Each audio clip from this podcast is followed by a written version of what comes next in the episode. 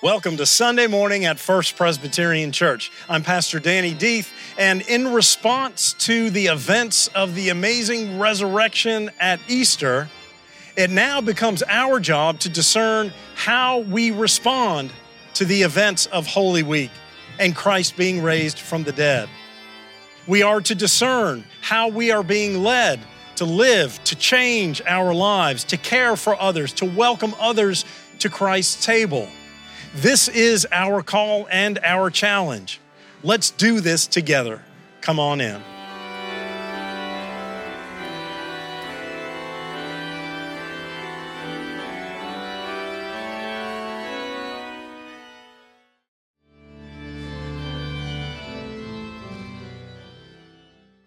Our first scripture reading comes from Psalm chapter 16.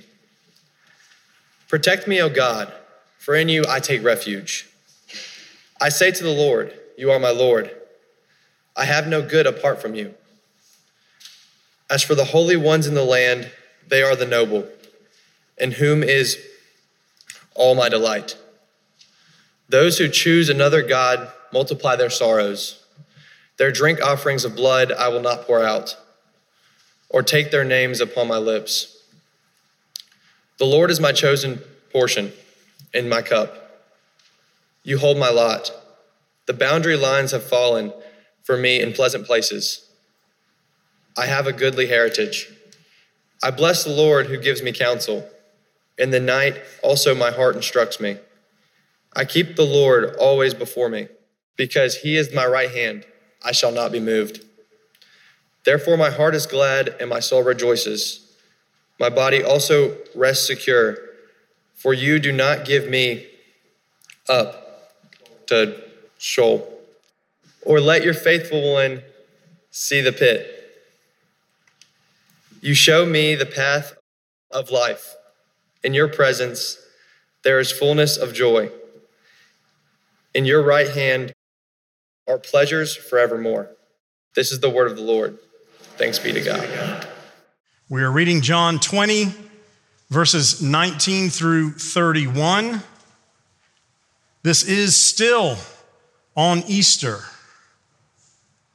Right before we pick up in verse 19, Mary Magdalene has seen Jesus. She thought him to be the gardener until he called her name and she called him teacher and realized that it was him. And she ran and told the disciples, I have seen the Lord. And she told them that he had said these things to her. This is where we pick up. Chapter 20, verses 19.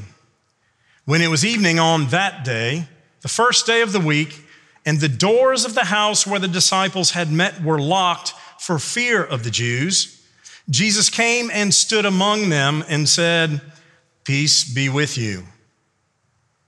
After he said this, he showed them his hands and his side.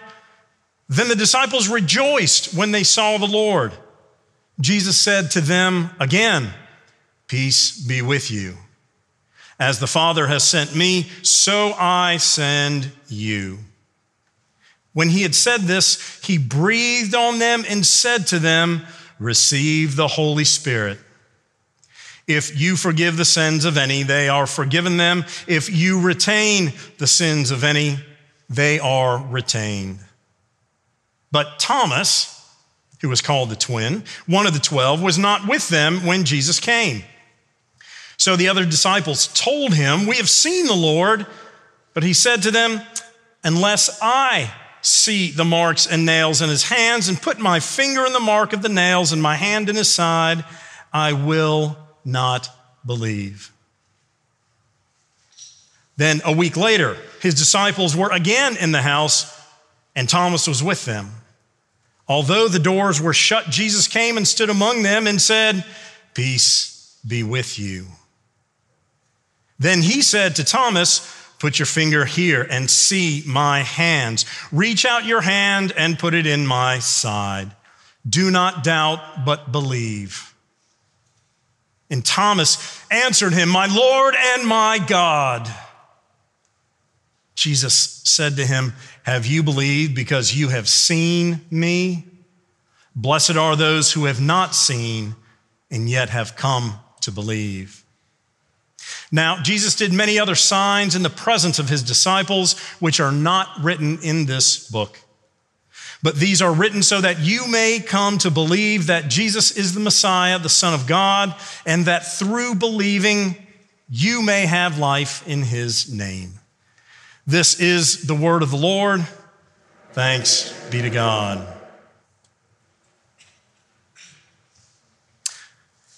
In 1841, Edgar Allan Poe, master of the macabre, writer, novelist, poet, penned one of his first and early murder mysteries called Murder on Rue Morgue, a street in France. And the contents, the basic plot of this was that there's an apartment building on the fourth floor. The neighbors to an apartment of a mother and a daughter heard screams, distress, and then silence. And then when the police came and were called, they found the room locked from the inside. They found a straight razor, two tufts of gray hair, gold coins, and other interesting clues. Bodies were later found elsewhere in and around the building. And so began what Poe was credited as locked room murders or locked room mysteries. Now, this was simply an early dateline. As we all know, yes, we watch some, but also predated all of the shows that have a mystery kind of contained in one spot that you can't figure out. This was 40 years before Sir Arthur Conan Doyle started to pen Sherlock Holmes mysteries. He is credited with starting the lock room mystery concept that we still continue to see in short stories, in literature, certainly in movies, again and again and again. This morning, we have a locked room mystery with Jesus and the disciples. Instead of the question, who done it? We know right from the start who done it. Jesus done it. So there they are. They are afraid. It is still Easter. They are still in grief mode. Jesus, their Messiah, who they gave their life to, was killed, crucified, horrible. They have been grieving for days. They are in a locked room. Why? Because they're afraid that those who killed Jesus are now coming after them to stamp out this ridiculous Jesus movement, cut off the head of the snake, thinking Jesus dead, and the rest are afraid. But into the locked room comes Jesus and did not say, Do not be afraid first. This time he said, Peace be with you.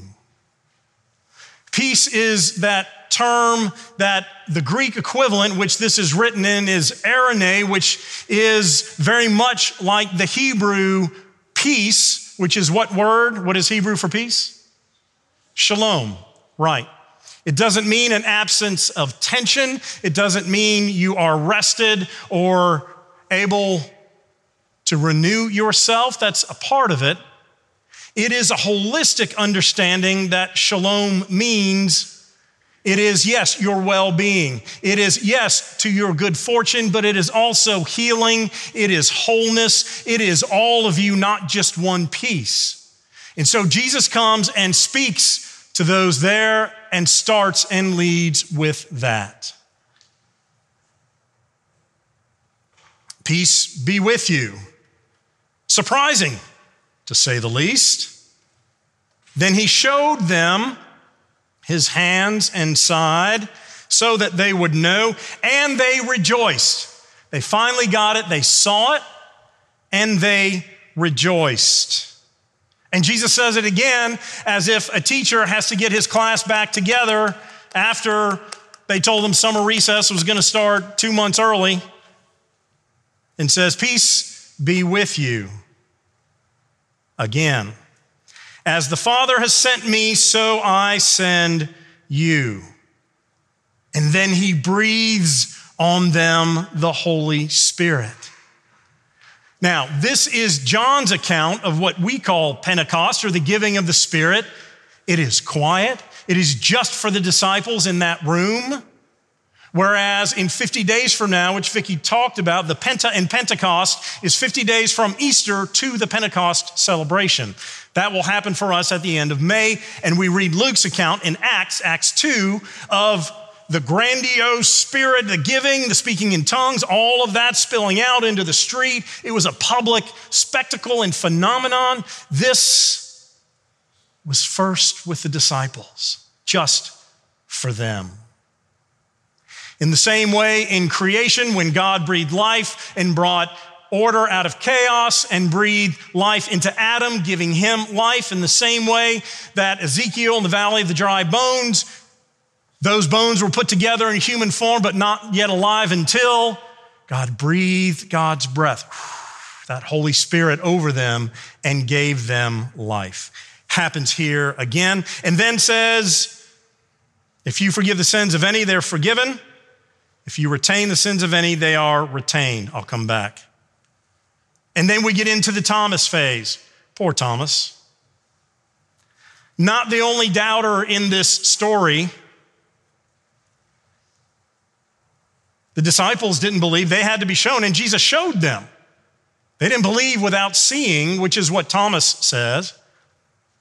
Peter denied Christ. Mary Magdalene didn't believe until she saw, even though the angels a supernatural phenomenon told her that he had been raised. Not until she saw him did she believe. He's not the only doubter. Wasn't there, don't know where he was, but comes back a week later, still in that house. Jesus again comes and says the same thing Peace be with you. And says directly to Thomas, Put your fingers here. I need you to know it's me. It's me. And in his excitement, whereas the disciples rejoiced, he speaks the most concise affirmation of faith in the New Testament My Lord and my God. It broke through to his doubt and fear my Lord, Lord is generally a human term. A king is a Lord, Lord over others. And then my God, the divine part of God, Christ being both of those, human and divine, Messiah, my Lord and my God. Not a bad way to start a conversation with Christ, God, and the Holy Spirit. And said, then Jesus says, Have you believed because you've seen me? Blessed are those, our category, who have not seen and yet come to believe. Now, this interesting ending to this part of John wraps up the book of John and tells us why John wrote the gospel in the first place. John says Jesus did so many of other signs in the presence of his disciples, which are not written in this book. John says, I lifted up the good stuff. There is so much more that you should know that happened that aren't in this book. But I wanted you to know that, but I'm not including it. And he says, The reason I'm doing this is so that you may come to believe that Christ is Messiah, Son of God, and through believing, you may have life in his name. That is the purpose statement of the Gospel of John here at the end you may come to believe that Christ is the Messiah, Son of God, and through believing, you may have life in his name.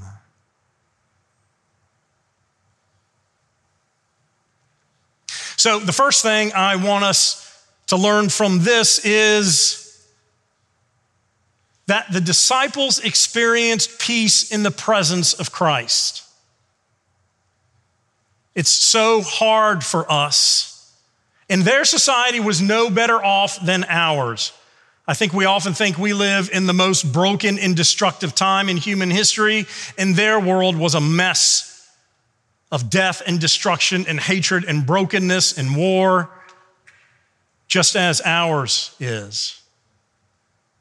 But what they didn't have to deal with is what we have to deal with, and that's a 24 hour news cycle, which includes our broken politics that exploits our fear for their election, and our media, which often does the same. We are surrounded by it if we let ourselves. We can go home and watch horrible news from today, right now, until this time tomorrow. And the more that we do that, the more it starts to impact our souls, our spirits, our beings. We have to take some time away from the horrible news lest we give in and think all of this is destroyed, God has left us, because that is not the case. The disciples found peace in the presence of Christ. Now, he came to them in this case, but we, knowing the end and how this works, we have to stop and take time to put ourselves in the presence of Christ. You have done so here this morning. That's good, that's a start but it has to be more than just worship. You need to find time, whether that's an hour, whether that's an afternoon. Why is it that we often have God moments and retreats when we, mission trips, when we stop the rest of the world, we're open to hear and listen the voice of God in different ways. But we have to do that every day and every week and find that time, or else we will be overwhelmed by the negativity and the darkness. We must find peace in the presence of Christ by continuing to place ourselves there in his presence. And that happens in a variety of ways. Seek that. Number two,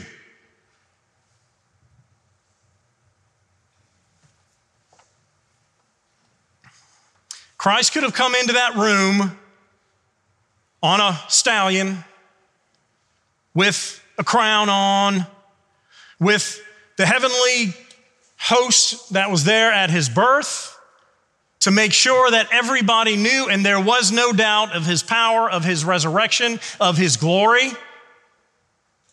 But he didn't do that. He came and he showed them his wounds his wounds.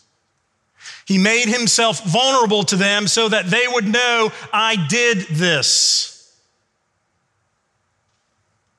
The fabrication of this whole Christian resurrection would never have happened because no one would have designed a Messiah that was crucified, dead, and buried.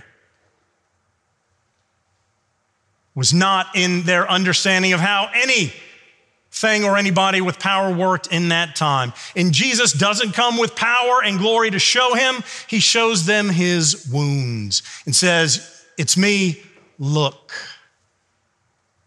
I think number two for us is that we need to find people in our lives, just as Jesus did, that we can show our wounds to. We have to have trust and enough people Maybe it's one, maybe it's a group, maybe it's family, maybe it's church. We should be serving that function. To have people with which we trust, whom we can share our wounds with. Now, you don't want to overdo that, and you don't want to do it with people you don't know. You don't want to run to Publix and say, Hey, I've got a horrible disease. Hey, I was bullied in elementary school. Let me tell you about it. Jesus wasn't running around Jerusalem showing people at this point. He was with his disciples whom he know, knows and loves and trusts and vice versa. We need to make sure we have those structures in our lives. If not, we need to find them and develop them, and we can help you here at church. The more that we can share and be vulnerable, that is strength, it is not weakness. And we often confuse one for the other. We often want to present the image that we are perfect and fine. We wave and we smile. We need to interact as a church family to find those that we trust so that we can bear one another's wounds with love as they bear ours. And three. After the second peace be with you, Jesus says to them, God sent me, and so I send you. Very simple. The word apostle means to be sent. It's got post in the word, like the post office, you send a letter. Apostles mean those who go in Christ's name. We are both disciples and apostles. And he says this phrase those whom you forgive will be forgiven, those whom you don't won't. It's the first time that Jesus is saying to them, I am getting ready to go. I am giving you everything that you need so that others will know that they are forgiven, so that others will know of our mercy, the grace that I have just secured for them, that they will know my resurrection glory, peace, hope, joy, love, challenge, that they don't walk alone, that I'm with them in this life and the next. And if you don't tell them, they ain't gonna know. That's a lot to put on them. Then it's a lot to put on us now, but the situation is the same. If we only keep our faith here, we are not sent, we are those who stay. This becomes that locked room where we're afraid of the outside world about what's going to happen to us if we do not share and live our faith, and we do not let those out there know that Christ rose for them as well. The world is broken. There is darkness. There is hatred, violence, oppression. And we are called to not give in, to always be people of resurrection hope, and to share what we know. Christ gives them the Holy Spirit right here so they will have everything they know. They now get it. They now have a mission. Their head and heart reconciled in their understanding of their journey and the event of Christ. So too do we need to start again today and know that we have been breathed on by the Spirit of God through Christ, and that we are called to go out to be sent to remind the world of the resurrected Christ. Number one, put yourself in the presence of Christ to reap the peace that only Christ can give. Bear with one another your burdens and your wounds that we may hold and love each other in Christ's names, Christ's name. And then finally, know that you have been empowered and given everything you need to go into the world to remind them of Christ's resurrection glory for all of them and for us. Hallelujah. Amen.